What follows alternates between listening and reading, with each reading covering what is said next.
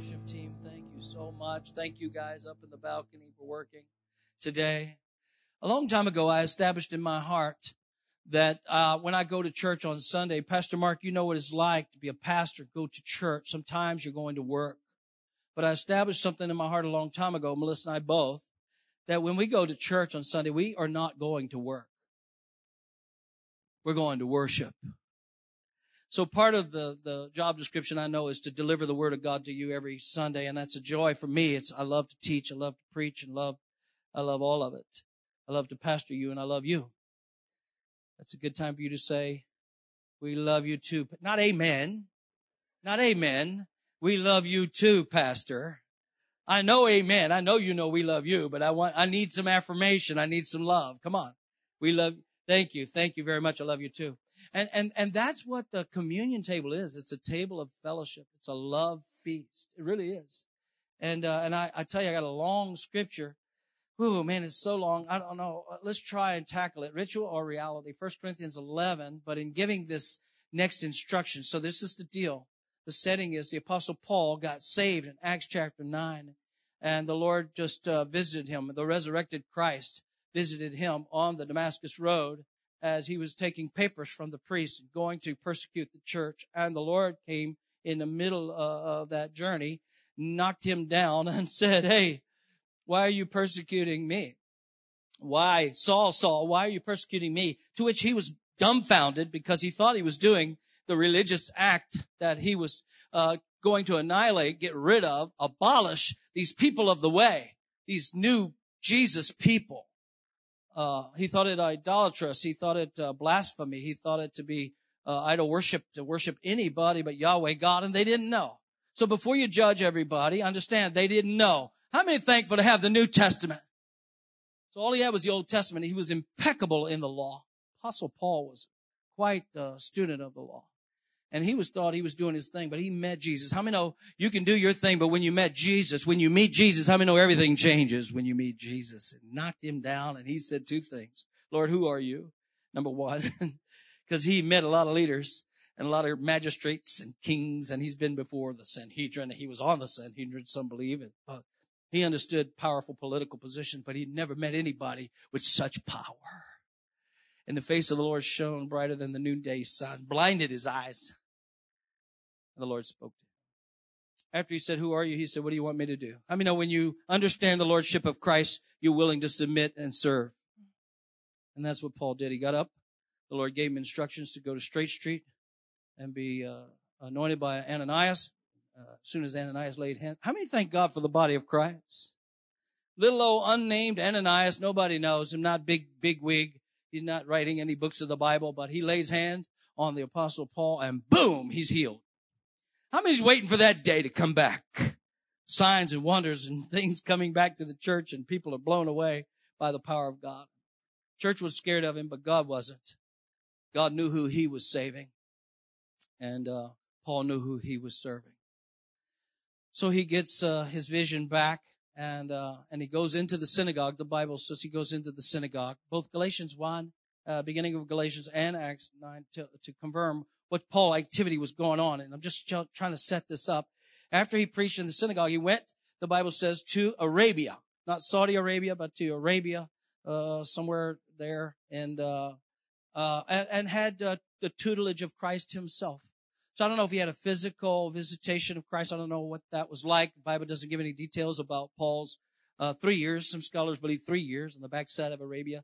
Uh, it could have been that he preached in Damascus, went to the backside of Arabia, came back to Damascus, where they had to lower him out uh, uh, over the wall because they were going to kill him and run him out of town. How many remember the Bible? That's all his story there in three years. Then he went to Jerusalem. But in the three years that he was in Arabia, the Lord spoke to him and gave him these instructions, and this is it.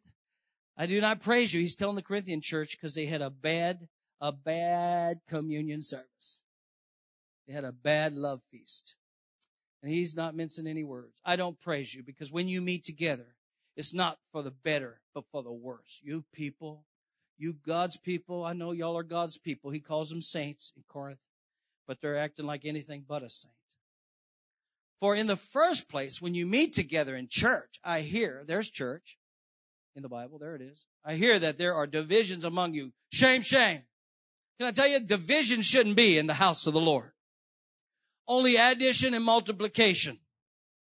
How many remember my second sermon at Oak Grove? None of you. My first sermon was on passion. My second sermon was the mathematics of Oak Grove Assembly. Yeah.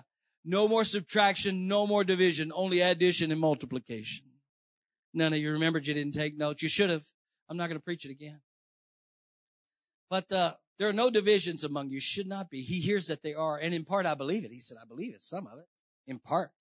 For doubtless there have, there have to be factions among you so that those who are of approved character may be clearly recognized among you. So when you meet together, it's not to eat the Lord's supper. But when you eat, each one hurries to get his own supper first, not waiting for others or the poor. So one goes hungry while another one gets drunk. What?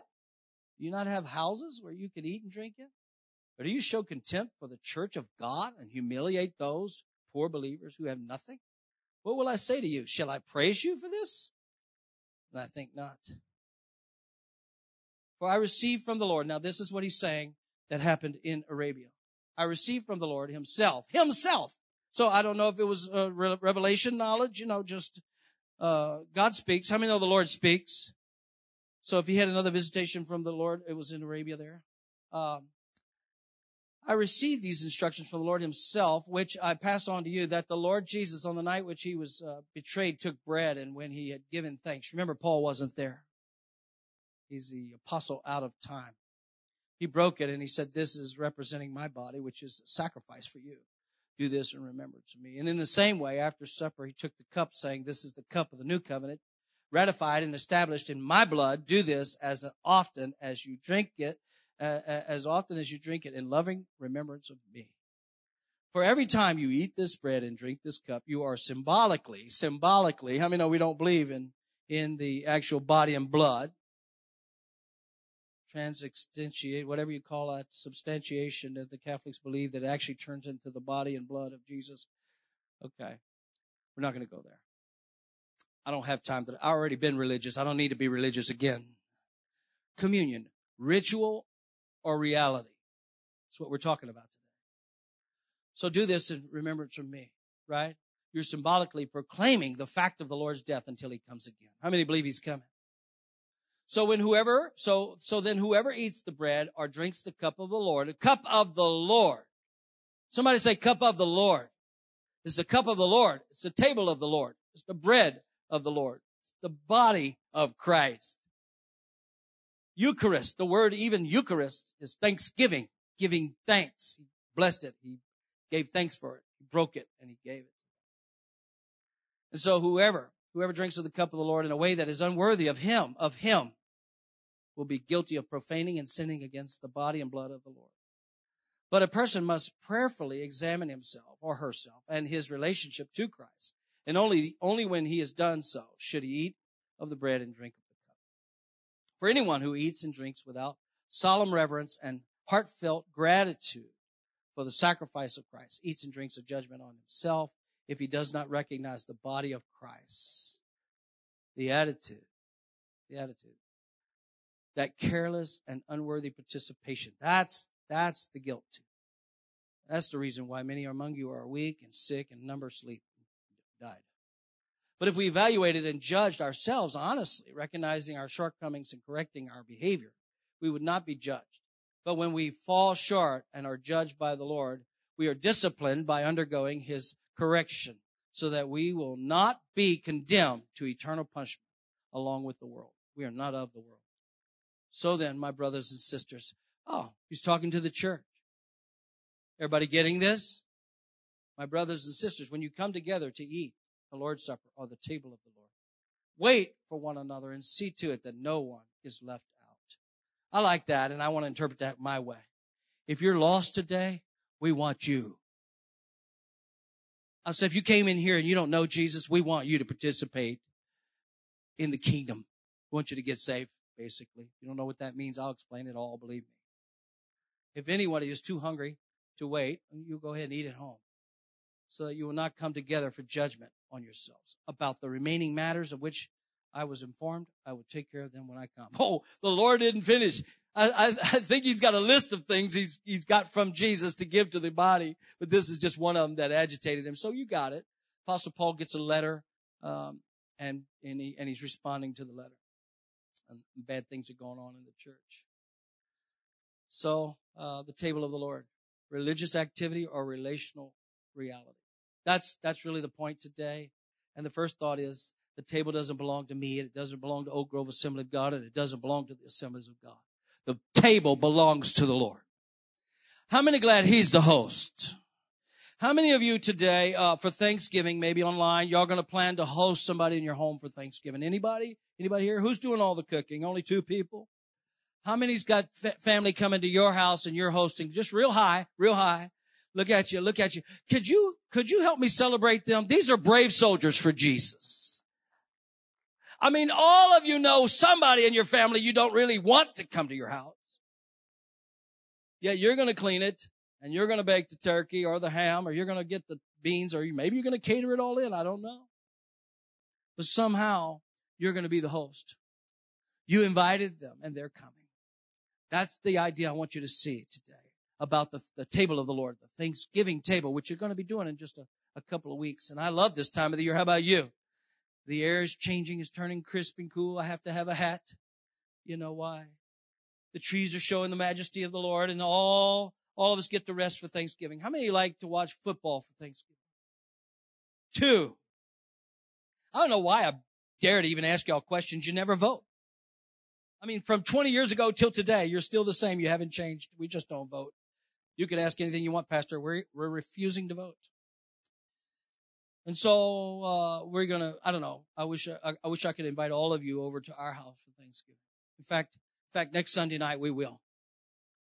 All of you are very, very welcomed. We invite you. We're going to host you next Sunday night at Oak Grove Assembly and at 6 p.m. And we're going to have, we're going to have ham and green beans and mashed potatoes. We're not letting you touch anything with your old filthy hands. Yeah, we're going to do it the COVID way. And so, so we're, we're all going to feed you. We're going to have a great time. We're going to honor a lot of people. And uh, didn't you enjoy honoring Brother Harry Cole last week? Wasn't that awesome? The Legacy Award. I just love him and I love the whole family. But um, so we we will give you a chance next Sunday night. Be our guest. Uh, but that's what I, I'm dealing with today. The table of the table of the Lord. Jesus gives us the invitation to his table. He says, when you, when you do this, when you do this, remember me. I invite you to the table of the Lord. And, uh, the Corinthian church was not doing it right. They weren't doing it right. They were having uh, some schisms and some cliques and setting purposes. Some poor people were eating over here, if they got to eat at all. And the rich people were over here in their own area. God forbid, Oak Grove is not known to be a church like that. Is anybody happy about that? I certainly am. One of the things I love about Oak Grove is we don't put up with that kind of thing. If you want to click, start your own church. But oh, here we are. We are. Uh, we are. No, there's no, there's no I am Oak Grove. We are Oak Grove. And I don't know why this side feels like they're Oak Grove. This side didn't say nothing. I, I don't understand. I am deaf in my right ear, but I think I just heard this side. I don't know. Is this, is this side happy to be Oak Grove too?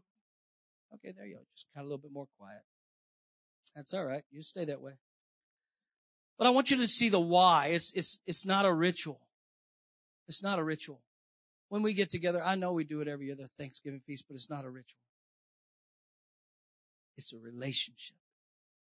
When we get together, we want to be with you. I go, I, I don't hardly even eat at these things. Next Sunday night, I probably won't even eat a little bit of old ham and I'm on my way and I'm going to go to every every table. I just go to every table. I talk to all of you because in church we don't get a chance. Some of you come in late and you leave early. I it. Oh! There they go. All I see is the fumes. but that's okay. We love you. Glad to have you. Wish we could hug you.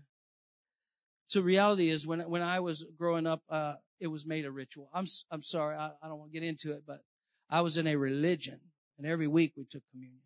And, and by the end of the service, just before they gave communion, uh, many people got up and walked out. Me being one of them. I didn't want no part of that. And so today we're not trying to be morbid. We're not trying to, we understand, how many know we understand Good Friday? We know the price Jesus paid. Are y'all hearing me? We know the suffering our Savior did. So we're talking about the table of the Lord. We're talking about a resurrected Lord, the one that talked to Paul and gave us the instructions about how to have communion. And one of the things that he really wanted them to know is that this is the Lord's table. That you don't tell who can come and who cannot come. Oh, go hear me now.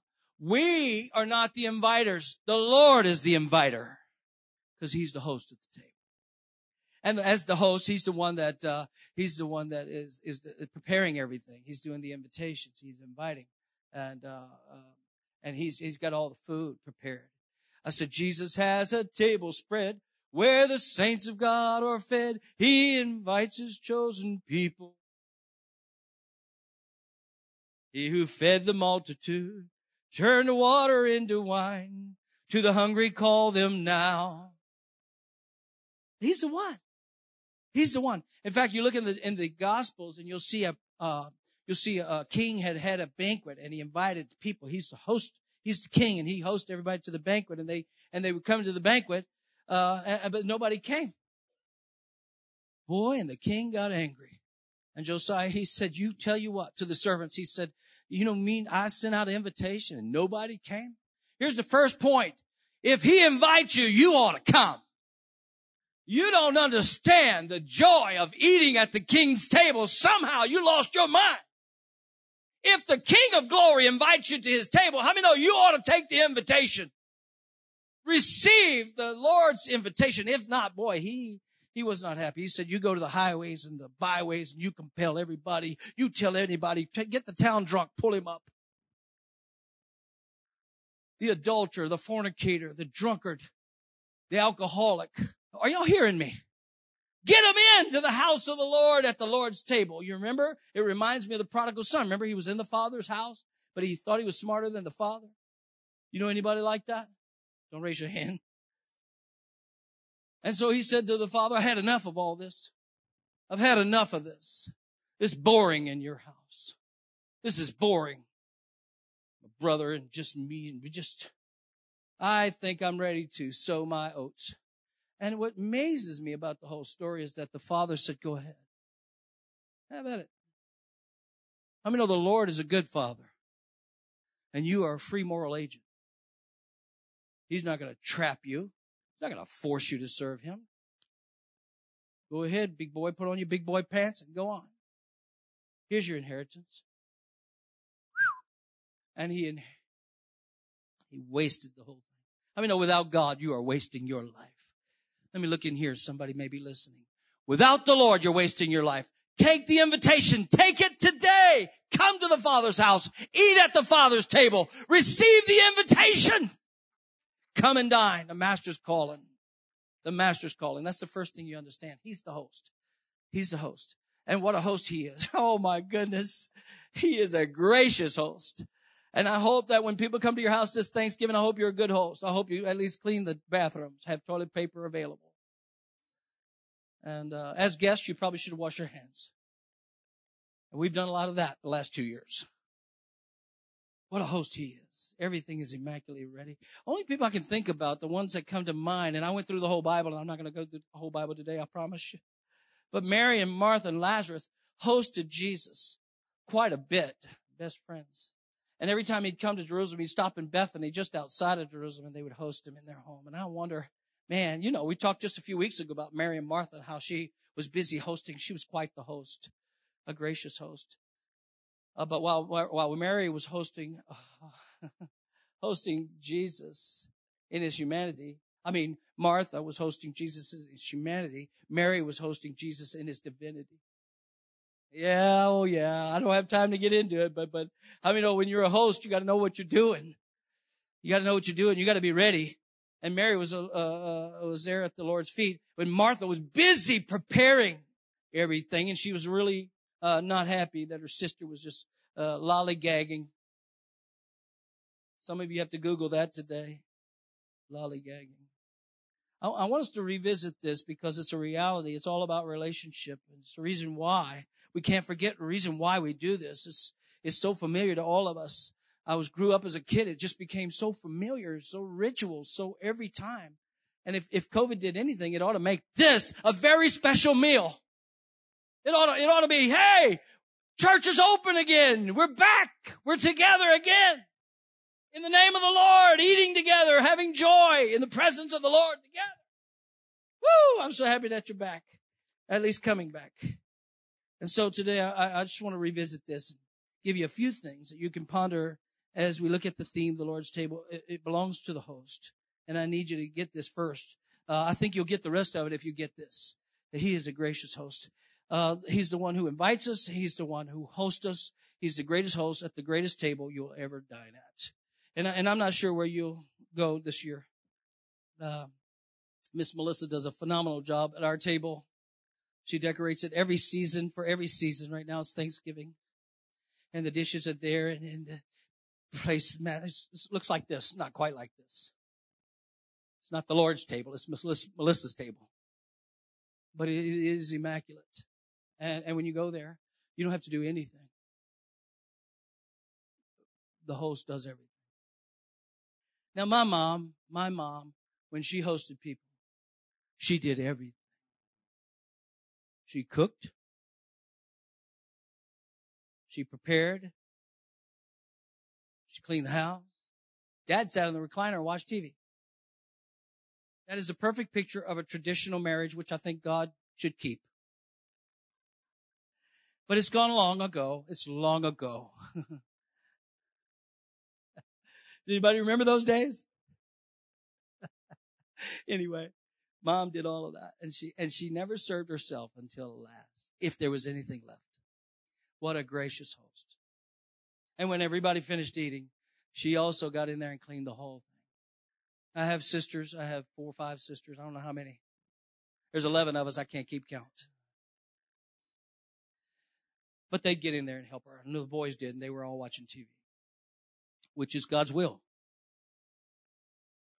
And y'all pray for Bear. He, you know, Oklahoma lost Sunday, and he's somewhat depressed. But the party today should bring you back up. Yeah. Texas lost, so that brought you back up. Yeah. As long as Texas loses, it doesn't matter if Oklahoma wins. But, uh, but you can, you can hear this for the next few minutes. I want you to see this. It's not just a business deal. And, and there's a whole bunch of things I want you to see because examples, I don't have time to go through all of them, but just hit and miss right here. You can take notes, you take a picture of it, Max, and go back and study it if you want to. The ancient Near Eastern cultures, man, what they did was they would, they would, they would believe in the table of the Lord. They believed in the table, really. They would set a table. And, and most of the time it was on, uh, relational, uh, about covenants. It was about covenant. So especially if there was a grievance in the ancient Near East and, and especially Africa and Asia, uh, they would come to the table. So they would come to agreement, make a covenant. Hey, sorry that I've, I've done this or my family done this to you. Uh, you remember, uh, David and Mephibosheth? Oh, I'll wait. I got to hold on to that because that's better. I'll come up with that later. But that's what they did. And they'd come to the table and they make an agreement, a covenant between two people. It's not a business deal. It's relational and I won't be your enemy anymore, and you won't be my enemy anymore. And we and we shake on it, and we shake on it, and we're, we're going to be okay. We got we reconciled. We're going to be all right. How many know God loves reconciliation? God loves it when we forgive each other, when we redeem each other, when we when we get things right with each other. He loves it. And the church at Corinth was not together. And Paul gives them just the what to and the what for. And so that's how it was in the ancient Near East. And then after they made the covenant, they would eat a meal together. And at the end of the meal, they would say, never in our future will your families or mine ever have a grievance again. Covenant. They'd eat, they'd eat. And, and then Jacob and Laban, remember Laban? You thought you had in-law problems. Jacob had some in-law problems. Don't raise your hand if you have an in-law problem. We have prayer requests in a few minutes. You could come and bring your in-laws to the Lord. But, but Jacob, oh man, Uncle Laban, he was a mess. And he chased Jacob down and, and, and Jacob, Jacob kind of, he, he wanted to, uh, uh, get this thing right, right? It involves forgiveness and reconciliation over the grievances and how I wish the, the world could understand how gracious our host, our God is. Because that's what he wants to do with us. Does it sound familiar? Amen. Jesus is our precious, gracious host. Hallelujah. But Jacob, when he fled, his father-in-law chased him and you, you, you know, Laban pursues him and together they make a covenant. Neither will harm each other again. It says in Genesis 31, 54 through 55 that Jacob offered a sacrifice on the mountain and called his kinsmen to the meal. He called his kinsmen to the meal. That's the table of the Lord. Called, he made a table. He was the host. He called his kinsmen and they ate the meal together and Jacob was the host. Laban did the crime, but Jacob did the time. I mean, no, that's the way Jesus is. We did the crime, but Jesus did the time. We failed the Lord and broke the relationship, but Jesus came in and made a meal and he gave his own body. Are y'all hearing me today? To reconcile us back to God. And then before he even died, he ate with them and he said, Hey, we won't eat again this meal until the kingdom, the millennium. Oh.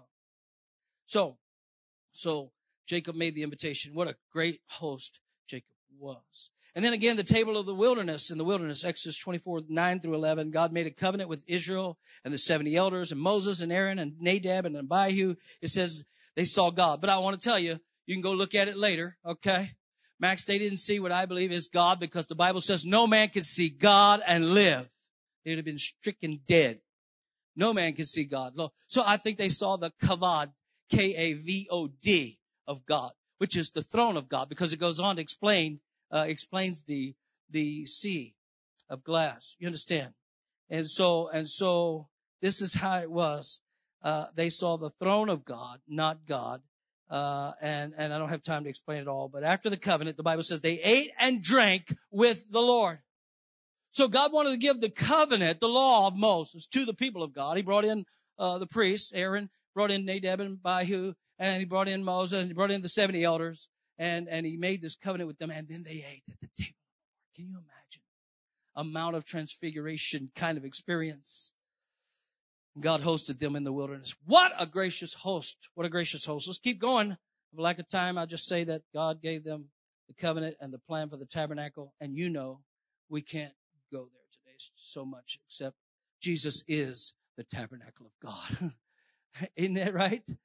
We, we, we, we talk about the tabernacle. Inside the tabernacle, when you come in, uh, you know, you have the altar of sacrifice, the brazen altar where they wash your hands. When you go in the holy place, as soon as you get in the holy place to, to the north is the table of showbread. And, uh, and the Lord gave specific instructions to bake 12 cakes, uh, what they would call pierced cakes. I don't have time to go into it, but how many know Jesus was the pierced bread from heaven? Jesus, Jesus, my friend, is the tabernacle of God. Every piece and instrument in the tabernacle, He is the tabernacle of God, tabernacled amongst us. Uh, you have to look at the Old Testament to see all the types and shadows of the table of the Lord, but this is the table of the Lord. Six cakes on this side and six cakes on this side at the wonderful table that was made out of acacia wood and layered in gold. It was a beautiful, on this side is the menorah or the candlesticks and then, and then you go into the washing your hands and going behind the veil. How many know Jesus is the veil? His veil of the temple was rent into, and then he goes, he is the ark of the, how many know Jesus is the ark of the covenant? Because inside the ark there were three things. There was, there was the law of God. There was Aaron's rod that budded. Amen. That's Jesus, Jesus, Jesus. Everywhere you look, you're looking at Jesus. Even the outer parts of the tabernacle tent was made out of uh, uh, of uh, badger skins. The inside was beautiful. The outside. So he was, he was 100% God and he was 100% men. Does anybody know about Jesus? He is the bread of heaven. And when God sent manna in the, in the Old Testament, bread, God made a table in the wilderness. All of these things are types and shadows of the reality before the cross, right? And there's, and there's others you can look at the tabernacle, the manna, the table of showbread, the fellowship offering, right? It, it was called the shalom offering or the peace offering. And, and they would bring that, families would bring a sacrifice and offer that thing. The family would eat the meat and the priest would eat the meat. And then they would take the best part of the meat and they would give that to the Lord as a burnt sacrifice to the Lord, burn it up to the Lord. And the Lord would, in essence, eat at the table with them. So I don't want us to do communion today without the Lord. He's not the body and blood. Are you hearing me? The actual body and blood of Jesus is not in here. But how many know the Spirit of the Lord is here? The Lord has said, where the two or three are gathered in my name, there I am. And we will partake of the communion table, of the table of the Lord, He is here. And if He's here, how many know joy is here? I said, if joy is here, how many know healing is here? I said, if healing is here, how many believe revival is here? I want to see if anybody believes salvation is here and joy and the kingdom of God is here with us. He is with us. He is the high priest in the house who prepared the bread for the table and ate the bread at the table. He is the bread of heaven. He's the entire tabernacle who dwells with us. And the fellowship offering. Wow. The shalom offering. Just too much to think about. And how about Passover itself? When they were leaving out of Egypt, they killed the lamb and put blood over the doorposts. All of that typology, all of that symbolic, all of that is shadows and types of the Lord himself. Jesus is the Passover lamb. And when we take communion, we do not take communion without remembering Jesus. He's the whole reason we're all here. Did you know we all have one thing in common? That's the blood of Jesus Christ. The name of the Lord. Amen. Is our strong tower, right? And so, so all of this stuff is happening. That's the communion in the New Testament is the Passover in the Old Testament. And Paul, when he's about to die, he said, I'm going to be poured out like a drink offering. That is it. That's the shalom offering. That is it. I give my life. I give you me. Lord, I give you me. I come to the table. I receive the invitation to be at your table. What an honor to be with the host. How many here would think that the Lord is a gracious host? And King David. Psalm 23. It's the last one and I'll keep going. I'll keep going because I only got five minutes to let you out early. So you got a lot to do today. I know. You don't. I'm just saying that. Psalm 23. The Lord is my shepherd. The Lord is my shepherd. See, the invitation is very personal. He makes me lie down in green pastures. He leads me by still waters. He restores my soul. He leads me in paths of righteousness for his name's sake. It's all about him. He, he walks with me even in the valley of the shadow of death. I don't have to fear no evil, for his rod and his staff, they comfort me. Amen? Protects me, feeds me, loves me, leads me. Has anybody fallen in love with Jesus? Because that's my goal. I hope by the time you leave here, you just say, Lord, I just want to eat at your table all the day long. I want to go to Jesus' house for Thanksgiving. How would that be? And I think there's a whole world out there, Oak Grove, listen to me. There's a whole world out there have not tasted and seen that the Lord is good. They haven't been at the Lord's table. They don't understand it. And when we take communion together, the world sees, wow, they love each other. They love the Lord. See that? There's a reason for this. You preach Christ's death until he comes. And we have hope. It's not over. But David, he was in the wilderness Saul was chasing him like a madman. And then he goes on to say, the Lord prepared a table before me. Where? In the presence of my enemy. I don't know if that does anything for you, but it blows my mind. That out in the middle of the de- desert when he's hiding in caves, okay? King David, wow, wow. The Lord host him. What a gracious host. God hosted him and God is the host. David is the guest. And, and what a gracious host he was. He spread the table. How many thinks God's very capable of hosting you today? He attended to David's needs. He showered him with personally, personal care. David said, I shall not want. The Lord's my shepherd, my shepherd. I don't have any needs. He gave him abundant goodness. He protected him from, from his enemies, even the, in the desert. I'm sure he put a spread out in the desert. He called Chick-fil-A and catered that thing in. Unbelievable. Even the cookie. I mean, no, there has to be the Chick-fil-A cookie at the marriage supper. It has to be. Has to be. I don't know how we'd survive without it. A whole group of millennials won't even go to heaven if the Chick-fil-A is not there. That's just it. He protected them. He gave eternal blessing. Wow. He's seated at the table, eating and being hosted by God in his presence. No enemy could touch him there. Why? Because David was a guest of the king in that ancient uh, Near Eastern culture, the host, uh, the host was actually obligated to protect their guest from any enemy that could ever bring them any harm. When you came into their home, you were protected. You were blessed. You were served. You didn't get up and serve yourself. Unheard of. You're my guest. Sit down. Sit down. I will take care of you. Bring the food to the table. I will pick up your dishes. Do you need anything else? You, know, Miss Rosie was the same way. My mother-in-law was the same way. Ronnie, you need anything else? No, Grandma, please sit down. I will, I will. Never did. But she's seated at the Lord right now. Come on now. You talk about a table. Rosie's having some gumbo today, unlike anybody could cook. I'm saying there is a real precious host. And that's not all. God is not only a gracious host, He's a generous host. He's a generous host.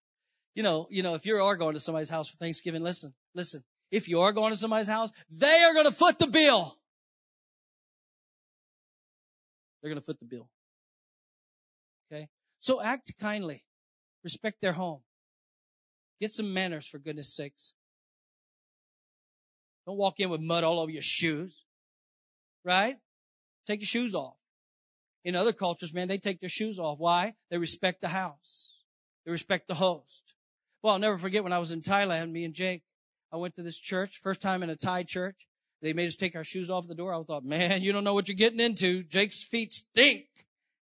He's watching online. I'm joking, Jake. Just a but at the end, they gave communion. They gave communion, much like we're going to do in a minute.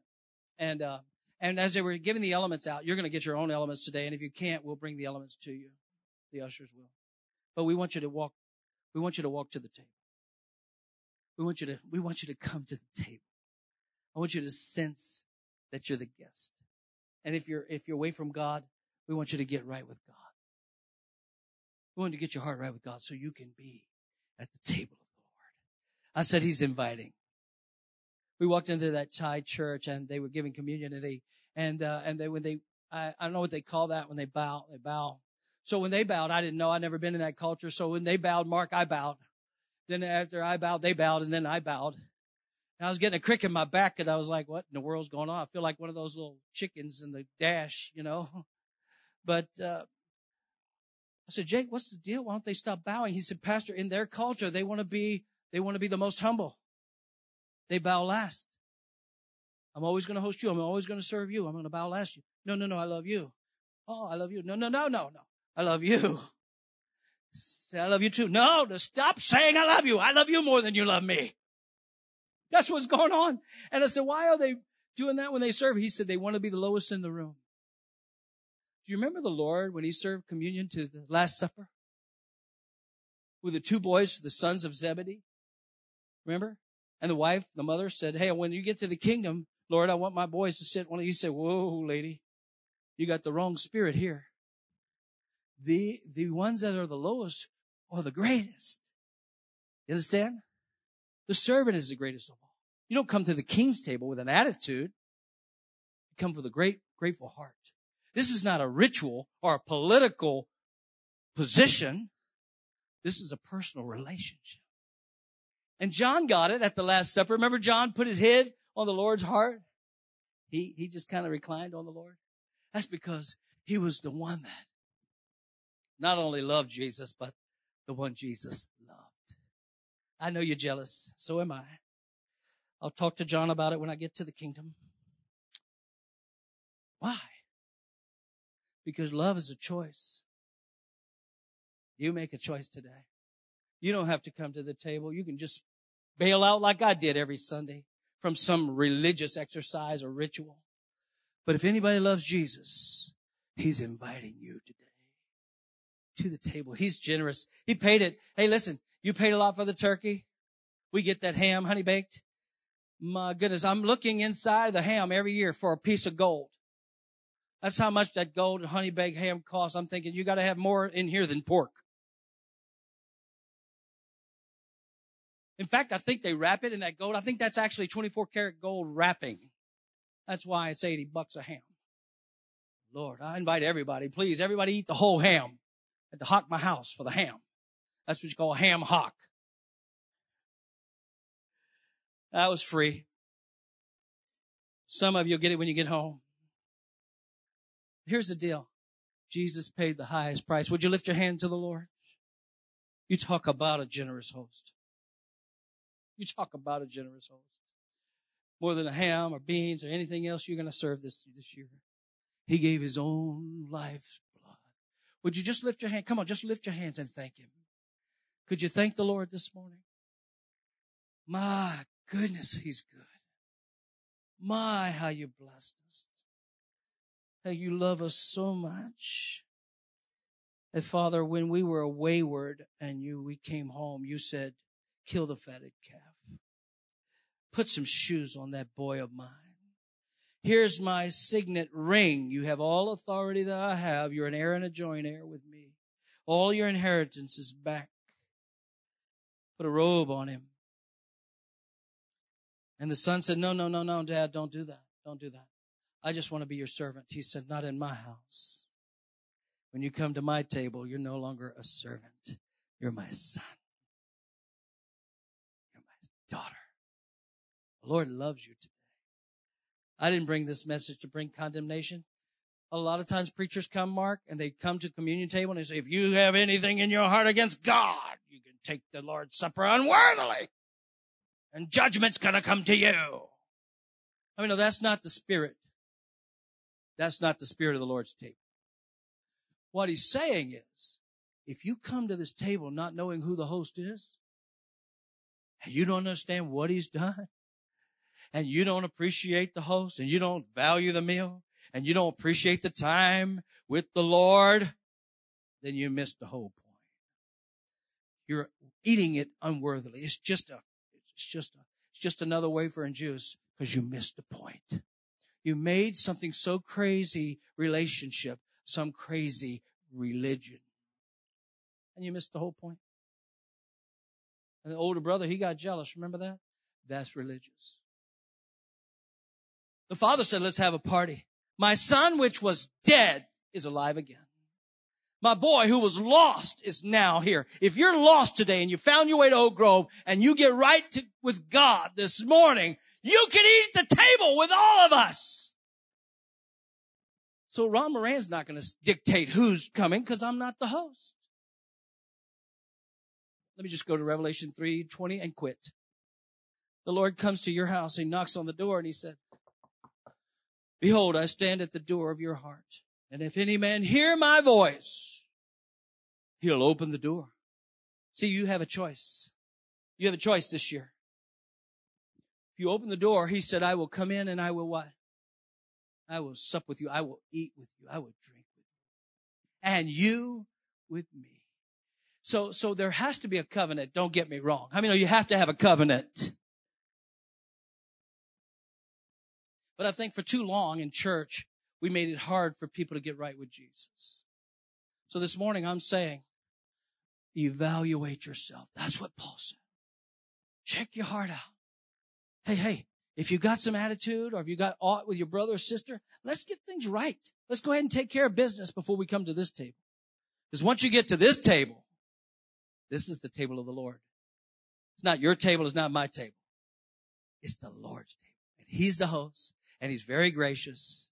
He's very gracious. Has anybody made reservations for the great tribulation? Well, I made reservations for the marriage supper. So there is a table spread over there. I said, I said, there's a meeting coming soon in the millennial kingdom, right? I don't know when that supper is going to take place, but the rapture's first. How many's ready for the rapture? All three of you. Wow. Lord, that's why you're keeping me here so long. They're not coming in. so the rapture's first, and then we'll have the marriage supper somewhere between the tribulation after the tribulation and before the millennial reign, but somehow, somehow, we're going to eat together with the Lord. And that's when he's going to tell us where we're going to be leaders of 10 cities or two cities or no cities, or just be thankful you got there. How many of you just thankful that you got there? You can do something about it now. You can do something about it now. You can love people into the table. Bring people to the table. As Chrissy and Taylor and the worship team come, I just want to talk to you a little bit about Mephibosheth. Mephibosheth. A cripple. When he was a little boy, he's Saul's grandson, King Saul's grandson, Jonathan's son. And Jonathan and Saul were out to war, and the baby was with the nurse, the midwife, the caregiver. and war, they came in and tried to just, you know, and she ran out of the house. And when she ran out of the house, she tripped, fell, and dropped the baby, and the baby uh, was crippled for life. Mephibosheth. Well, David is now in the palace. He's king. Saul's dead. Jonathan's dead. And David remembers a covenant. He's at the table and he remembers a covenant. And he says, Is there anybody in Saul's household alive? Jonathan's household. Said, No, not really. Oh, oh yeah, there's this cripple young man. He's in Lodabar, way out in the desert place somewhere. But why do you ask, King? He said, Well, I made a covenant. I made a covenant with my brother Jonathan. He said, I want you servants to go get Mephibosheth wherever he is, bring him to my table, bring him to my table. Mephibosheth was so, was so crippled he couldn't walk. They had to literally pick him up and carry him to the palace. And when they brought him to the palace, Oh, I feel the Holy Ghost in here, y'all. I feel the Holy Ghost in here. We're about to go to the table of the Lord. When they bring Mephibosheth, he, he can't walk. They bring him in, and they put him, and they had a place, and I imagine King David had him right there. Bring him right here. Because when the king makes a covenant, he stays with it. So they plop old Mephibosheth right down there by David. I just got to tell you something. At home, especially. If you're at home and you're spiritually crippled, away from God, broken, confused, there is a place at the table. How many know the king is inviting you today? If you're here today and you're broken, let me tell you something about being behind the table with the king. When Mephibosheth sat at the table, from the waist up, he was perfectly fine. Nobody could even tell he had a cripple. He was not even noticed as a cripple. He was just as good as anybody else at the table. I mean, know the blood of Jesus will cleanse you from all unrighteousness and you'll be at the table with all the rest of us. Broken and confused and crippled people of God. There's a lot of people wish they were at your table today. And our timeline, our little window is very, very, very soon. How many know oh, very soon the Lord's coming? I said the King is coming very soon. And the Bible says He's going to prepare a place for us, a table, if you please. How many's made reservations? Today, as we close out, we're going to let you come and get your communion. And listen, and if you cannot get up, we understand. We have an usher, Brother Gary, our staff, We'll bring you communion. We'll bring it to you. We'll bring this basket. Right? You don't want to put anybody out, or if you're concerned about the crowd. But I've seen you out everywhere. It's amazing to me, outside of the church hour, you don't care about anybody. Crowds of people all around you, and you're just moving about. Can I tell you, I'm scared to go to Walmart, but you march right on in there. Walmart scares me to death. I don't go in with a mask, I go in with a gun. Walmart's scary. I'm just telling you. I bring I bring Taylor with me. Taylor's my backup. This world's wild out there. It's, it's wild out there. And people are dying every day. Every day. Funerals every day. When Gary and Shannon left here, we had lunch last Sunday their executive presbyter in Texas died.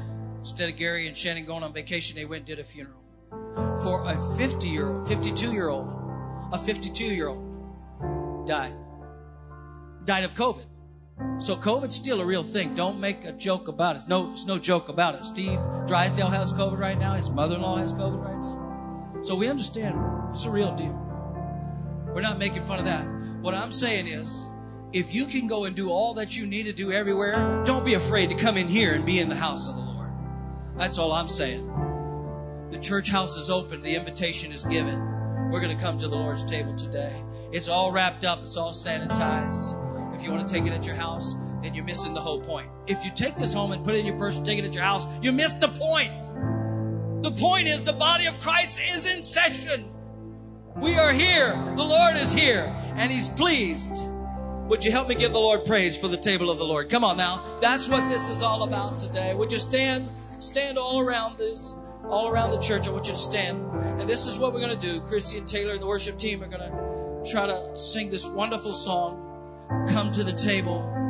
And whether you are like Mephibosheth, and we need to do a little bit of evaluation, get our hearts right with God, that's what I'm going to let you do right now. I'm going to take a little, just a moment of silence right here to let you contemplate whether you have aught in your heart against somebody, if you need forgiveness for something, if your attitude, if you lost, if you lost the whole point of Eucharist Thanksgiving attitude, if you've lost the, the fact that Jesus is the host, and He's very gracious, and He's very generous, and He's very good.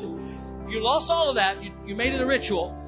There's time this morning to make it a, re, a reality. So let's do that right now. Father, I thank you. Thank you for your church, Lord. Thank you for your broken body, God, and your precious blood that was spilled for us.